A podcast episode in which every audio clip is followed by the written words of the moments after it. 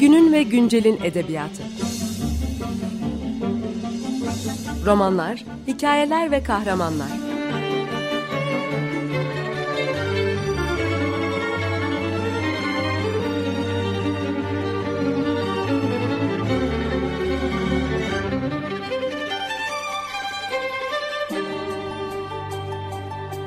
Hazırlayan ve sunan Seval Şahin.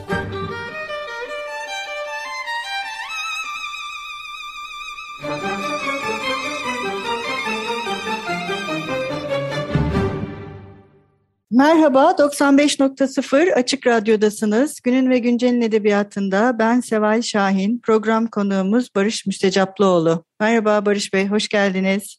Merhabalar, çok teşekkür ederim bu nazik davetiniz için. Rica ederiz. Evet bugün Barış Bey ile birlikte Ahtapot'un Rüyasını konuşuyoruz. Ee, bu kitap Barış Bey'in diğer eserlerinde olduğu gibi birden çok diyarın iç içe girdiği, e, kahramanların birden çok diyar içerisinde yolculuk edebildiği ve bu yolculukla birlikte e, birçok e, macerayla ve bilgelikle karşılaştıkları bir eser.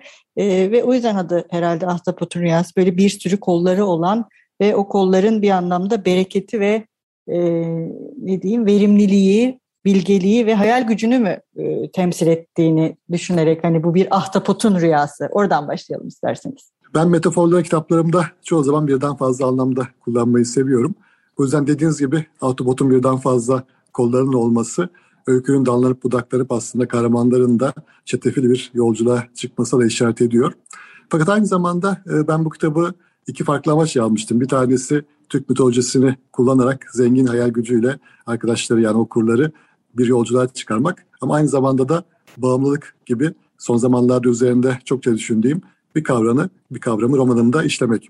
Autobot bana bir açıdan da bağımlılığı çağrıştırıyor. Çünkü bağımlılık da aslında bu ister bir kişiye bağımlılık olsun, ister kazanmaya, başarılı olmaya bağımlılık olsun, ister bir maddeye bağımlılık olsun, ister farklı bir zaafa bağımlılık olsun yavaş yavaş bir ahtapot gibi aslında bizleri sarıyor ve hareket etmemizi kısıtlayarak aslında özgürlüğümüze engel oluyor. Bu yüzden ahtapot hem dediğiniz gibi çetrefilli bir yolculuğu ama aynı zamanda da bağımlılığı temsil ediyor benim gözümde. Evet bir de e, bu diyar kavramı yani belki diyar e, meselesi işte mesela boyut demiyorsunuz siz eserlerinizde ya da e, zamanlar arasılık var ama yine bunu siz bir zamanlar arasılık değil ısrarla bir diyar e, nedir bu diyar sizin edebiyatınızda? Şimdi aslında fantastik edebiyat e, çok geniş bir kavram. Fantastik edebiyatın içinde pek çok farklı alt tür diyebileceğimiz e, unsurlar var. Şehir fantazisi diyebileceğimiz kitaplar var, gotik diyebileceğimiz kitaplar var. Bir de diyar fantazisi diye benim aslında kullandığım bir terim var. Yurt dışında buna high fantasy diyorlar normalde ama Türkçe'ye çevirdiğinizde yüksek fantazi tabii Türkçe olarak çok anlamlı bir noktaya gelmiyor. Bu diğer fantazisi daha çok Yüzükler Efendisi gibi, Tolkien'in Yüzükler Efendisi gibi ya da Usta Kalogi'nin Yerdeniz serisi gibi kendi bir diyarı, bir dünyası olan uçtan uca aslında yazan hayal gücüyle kurgulanmış bir dünyada geçen öyküler. Burada tabii ki biz yine gerçek dünyadan beslenerek öyküler anlatıyoruz. Yine kardeş kavgası anlatıyoruz. Yine insanın hırslarını anlatıyoruz. Aşkı anlatıyoruz, savaşı anlatıyoruz. Ama bunları kendi hayal ettiğimiz o kurgusal diyarda karakterlere kurgusal farklı farklı aslında kıyafetler giyerek yapıyoruz. Bunu yapmanın farklı farklı tabii ki e, amaçları var. Herkesin farklı amacı olabilir. Ben biraz bu türü okurla aramda daha farklı bir bağ kurmak için e, tercih ediyorum. Bu nedir derseniz o farklı diyarda aslında herkes birbirine eşit. Yani kitabınızı hangi geçmişe sahip olursa olsun kişi, hangi hassasiyete sahip olursa olsun farklı bir diyara gidip aslında metaforlarla, temalarla karşılaştığında çok daha kendinden soyutlanarak okuyabiliyor. Çok da aslında kendi geçmişinden, kendi kabullenmelerinden soyutlanarak anlatmaya çalıştıklarınızı algılayabiliyor. Bu da benim hoşuma gidiyor açıkçası. Evet bir de fantastiğin her zaman şöyle bir gücü de var sanırım. Hep başka bir dünya mümkün. Başka bir dünyayı hayal edebiliriz. Sizin dediğiniz gibi o diyarda herkes eşit. Ve bunu hayal edebilmek e, ancak başka bir e, ne diyeyim diyarla mümkün mü olabilir? Aslında bu bir tercih meselesi. Burada tabii ki yani Yaşar Kemal'in yazdığı köy romanında da son derece aynı metinleri güçlü bir şekilde işletildiğini görebiliyorsunuz. Burada bir tür diğerlerin üzerine koymak bence doğru değil. Ama fantastik edebiyatta yapılan daha çok işte alt tür olması ya da biraz böyle kaç edebiyat olması gibi yaklaşımları da doğru bulmuyorum. Her yazarın kendi sevdiği, diğer okurun kendi okumaktan keyif aldığı türler var. Fantastik edebiyatta polisiye roman gibi veya köy edebiyatı gibi, köy romanı gibi edebiyatın bir rengi. Burada siz hangi tür tercih ederseniz yapmanız gereken aslında o türün hakkını vererek eserlerinizi okurlarla buluşturmak. Ama fantastik edebiyat seçtiyseniz, e, kendinizi bu şekilde ifade etmekten keyif alıyorsanız bir yazar olarak o zaman tabii ki hayal gücünüzü o kadar disiplinli kullanmanız lazım ki o diyar okur için inanılır olsun. Sizin de o diyarda aslında hayali bir diyarda anlattığınız öyküler insanların kalbine, ruhuna işleyebilsin. Bu da işte bu türün kendi içindeki zorluğu diye düşünüyorum. Evet bunun bence protest bir tarafı da var gibi geliyor. Hep ben bir okur olarak hani var olan dünyanın dışına çıkmayı mümkün kılabilen e, bir bir boyut her zaman e, protest ve heyecan verici bir taraftan. Yani bir okur olarak onu düşünüyorum. Yani yaşadığımız dünyayı değiştirebiliriz. Neden değiştirmeyelim? Böyle bir hissiyat da veriyor her zaman insana. Çok doğru söylüyorsunuz. Ee, şimdi biraz sözünüzü kestim ama çünkü benim için hassas noktaya parmak bastınız. Benim e, bir öykü kitabım da var. Adı Gerçekler Kırıldı. Ben bu kitabı yazarken de zaten sizin söylediğiniz o biraz e, protest tavır mı diyelim artık veya gerçek diye bize sunulan şeyleri biraz sorgulamak ihtiyacım olsun. Bunu düşünerek bu ismi koymuştum. Çünkü gerçek dediğimiz gerçekten aslında çok kırılgan e, bir kavram. Birçok gerçek denen şey aslında yani tarihi öğretilerde veya kazananların anlattığı hikayelerde biz anlatılan şeylerden ibaret. Bizim ülkemizde kahraman olarak görünen bir kişi başka bir ülkede bir vahşi zorba olarak e, bilindiğini görebiliyorsunuz. Ve bunun tam tersine şahit olabiliyorsunuz. Bir insanın anlattığı öyküyü bir başka insanın ağzından dinlediğinizde bambaşka gerçekler ortaya çıkabiliyor. İkisi de kendi açısından, kendi bakış açısından farklı anlatımlarında farklı gerçekleri yansıtıyor olabiliyorlar. Bu yüzden bize aslında günümüzde gerçekle kabullenmemiz beklenen pek çok eşitsizlik, pek çok haksızlık, pek çok adaletsizlik de aslında insanoğlunun kurduğu ve kabullendiği bazı düzenlerden, bazı düzenlemelerden, kurallardan, hayat biçimlerinden ibaret. Bunları sorgulamak açısından fantastik edebiyat dediğiniz gibi oldukça özgür bir alan sunuyor insana.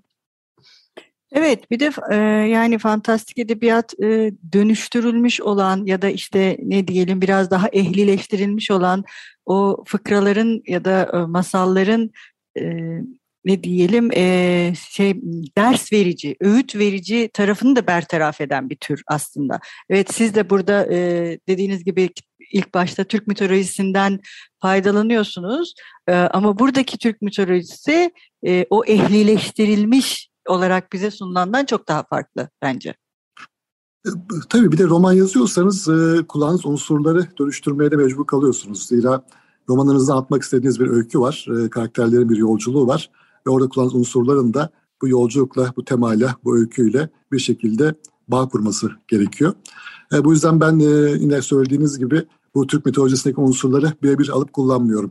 Mesela Gulyabani kitabımda bildiğimiz Gulyabani'den oldukça farklı kendi içinde aslında romantik bir karakter. Bütün ürkütücülüğüne, bütün e, geçmişteki karanlık taraflara rağmen kitaplar için karanlık bir tarafı var ama aynı zamanda Şahmeran'a karşı aşkıyla da aslında romantik bir e, boyutu da var.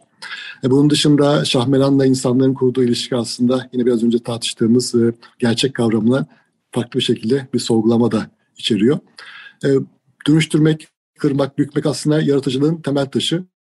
Aslında hiçbirimiz yoktan bir şeyler var etmiyoruz gerçek dünyadan beslendiğimiz, gerçek dünyada gördüğümüz, hissettiğimiz, okuduğumuz, izlediğimiz şeyleri alıyoruz. Zihnimizde kırıyoruz, büküyoruz, farklı şekillere sokuyoruz. Ve okurlara hem anlatmak istediğimiz öykü beslemek açısından hem de hayal güçlerini tetiklemek açısından sunuyoruz. Evet bu aslında e, tıpkı birden çok diyar yaratmak gibi e, bu metinlerle sizin kahramanlarınızın ve onların arkasında da sizin bu e, yazarlarla ya da işte bu anonimle, e, sözle başka bir diyaloğunuzu da mümkün kılıyor aslında. Değil mi? Yani Dede Korkut'la, Gül Yabani ile, Şahmeran'la siz de bir ilişkiye, bir diyaloğa giriyorsunuz ve biz de bunu e, izleyicisi oluyoruz aynı zamanda. Sadece okuyucusu değil, onlar bir araya geldiğinde.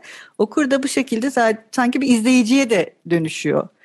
Ee, bu... Kesinlikle o bağ beni mutlu eden bir bağ aynı zamanda. Yani asırlar öncesine dönerek aslında zamanın sınırından aşan bir bağ kuruyorsunuz. Sonra sizden önceki sanatçılarla. Mesela Mehmet Siyahkalem benim için çok değerli e, bir e, sanatçı.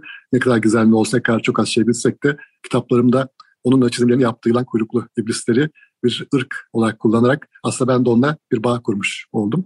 Aynı zamanda Dede Korkut'u hakkında yazarken kitaplarımda Dede Korkut'un karakter olarak da yer alıyor Ahtapot'un rüyasında. O öyküleri tekrar okurken aslında farklı bir gözle okuyorsunuz. Hatta Dede Korkut'un dilinden birkaç yeni bölüm de yazdım. E, tabii bunu yaparken e, kırmamaya dökmemeye çalışıyorsunuz ama kendinizden de çok şey katıyorsunuz. O asırlar öncesinin aslında büyük insanlarıyla, büyük sanatçılarıyla farklı bir gönül bağı bu şekilde mutlaka kurmuş oluyorsunuz. Evet, e, Barış Bey bir ara verelim isterseniz. Tam da Dede Korkut'tan bahsetmişken neyle ara verelim? Ne, iste, ne Açıkçası çok düşündüm. Autobot'un Rüyası çok boyutlu bir kitap çünkü. İçinde hem gerçek dünyada, gerçek zamanda geçen bir öykü var ama aynı zamanda Ölüler Diyarı'nda geçen bir öykü de var. Bütün bunları düşününce aslında temel taşlarından bir tanesi olan Dede Korkut'un kopuzunu dinlemek güzel olur diye düşündüm sizle beraber. Bu yüzden Altay Türklerinin e, kopuz restalini hep beraber dinlemeyi öneririm. Peki. Merhaba, 95.0 Açık Radyo'dasınız. Günün ve Güncel'in edebiyatında ben Seval Şahin, program konuğumuz Barış Müstecaplıoğlu ile birlikte son romanı Ahtapot'un Rüyasını konuşmaya devam ediyoruz. Programımızın ilk bölümünde e, kitaptaki Türk mitolojisinin fantastik edebiyatla, diyarla birleşmesini ve bu birleşmenin nasıl bir dönüşümü, değişimi ve diyaloğu beraberinde e, getirdiğini e, konuşmuştuk. Şimdi biraz buradan devam edelim. E, dediğiniz gibi bu işte Gülyabani, Dede Korkut, Şahmeran e, ve Mehmet Siyah Kalem'in figürlerinin sizin işte eserlerinizde bir ırka e, dönüşmesi ve böylece geçmişi bugünle birlikte başka bir şekilde yine hayal etmek e, ve e, yine yaptığınız Dede Korkut için yeni bir yani şey yazmak, e, Dede Korkut'a yeni bir ne diyelim değiş, söyleyiş e, eklemek. E, bu da fantastiğin e, sınırlarını e, yani ne kadar geniş bir sınır e, yani ya da sınırsız mı diyeyim e, bu türün kendine has bir özelliği mi? Burada tabii sınırlar var ama sınırlar biraz yazarın kendi hayal gücüyle e, belirleniyor diye düşünüyorum. E, ve tabii ki aslında gerçek dünya ne kadar beslendiğiyle. Çünkü hayal gücü hep tekrarlıyorum bunu. Yani yoktan bir şeye var etmek değil. Biz ne kadar gözlerimizi, kulaklarımızı, ruhumuzu açarsak gerçek dünyaya, burada olanlardan ne kadar beslenirsek, acılardan, e, mutluluklardan, keyiflerden, heyecanlardan bunları fantastik bir yerlere taşımakta mümkün oluyor. Bu yüzden yazar gerçek dünya ne kadar kapısını açarsa aslında o kadar zengin fantastik diyarlarda yaratabiliyor diye düşünüyorum. Mesela Tolkien'in Yüzüklerin Efendisi de aslında İkinci Dünya Savaşı'nda Tolkien'in yaşadığı pek çok savaşla alakalı anlamdan beslenir veya doğanın yok edilmesine karşı aslında isyanından beslenir. Onun kitaplarında da mesela yürüyen ağaçlar aslında hani yürüyerek bir fabrika tarzı bir canavar üreten e, kaleyi yıkarken yürüyen ağaçlar aslında bir tank fabrikasının yıkılması gibi bir metafor da orada aslında hepimizin karşısına çıkar. Ben de kitaplarımda e, bu şekilde gerçek dünyadan kopmadan aslında ayaklarım bir ayağım fantastik dünyada bir ayağım gerçek dünyada yazmaya özen gösteriyorum. Autobot'un rüyası e, benim için dediğim gibi hem fantastik bir e, yolculuk ama aynı zamanda da bağımlılık gibi yine bu dünyaya ait çok da bence üzerine tartışmamız, düşmemiz gereken bir temayı işliyor. Çünkü modern dünya dediğimiz bu gerçekliğin içinde pek çok farklı farklı şekillerde sosyal medya bağımlılığı olsun, kazanmaya, başarı olmaya karşı bağımlılık olsun, paraya karşı bağımlılık olsun, farklı şeylere bağımlılık olsun. Artık çok fazla hayatımızın içinde ve maalesef e, bizi bir şekilde bir ahtapot gibi suyun dibine çekiyor.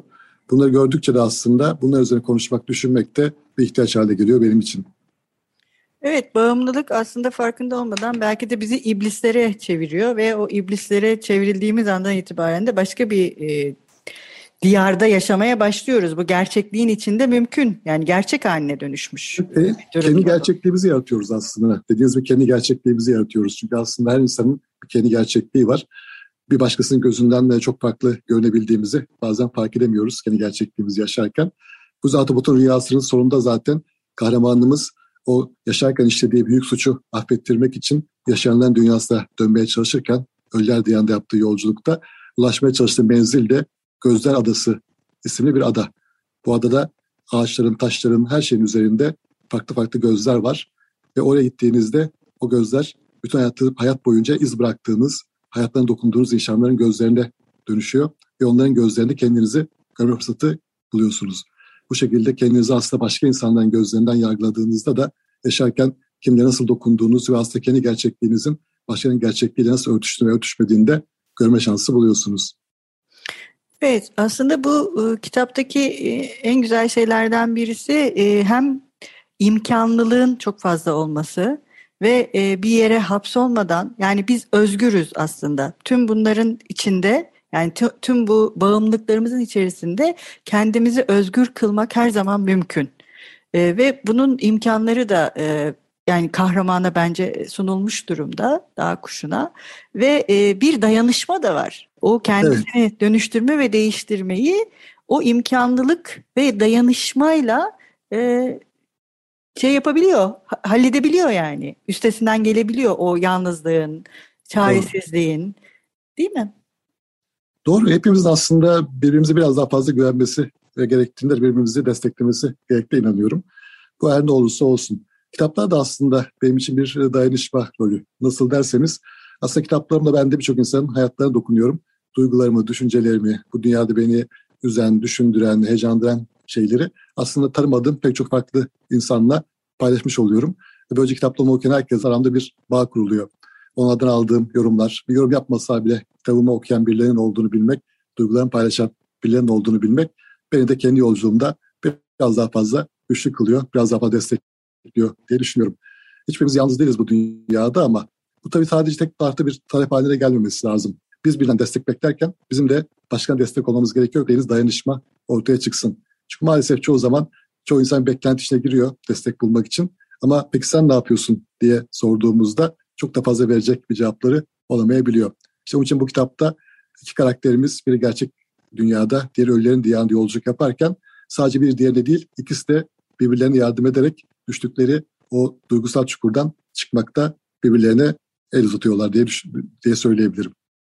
Evet mesela Tepegöz'ün, e, Mustak'ın e, tam da son aşamada e, yaptığı hareket, bunu söylemeyeceğim spoiler olsun diye, o da çok sahici bir davranış bir taraftan değil mi? Dağ kuşuna böyle bir tutmaya Tabii çalışması. Ki. Tabii ki. Ya aslında hepimiz çok kırılgan e, insan, kırılgan varlıklarız. Sadece insan diye demek lazım belki ama yani aslında bütün canlılar çok kırılgan. Hepimiz bir şekilde hayata tutunmaya çalışıyoruz.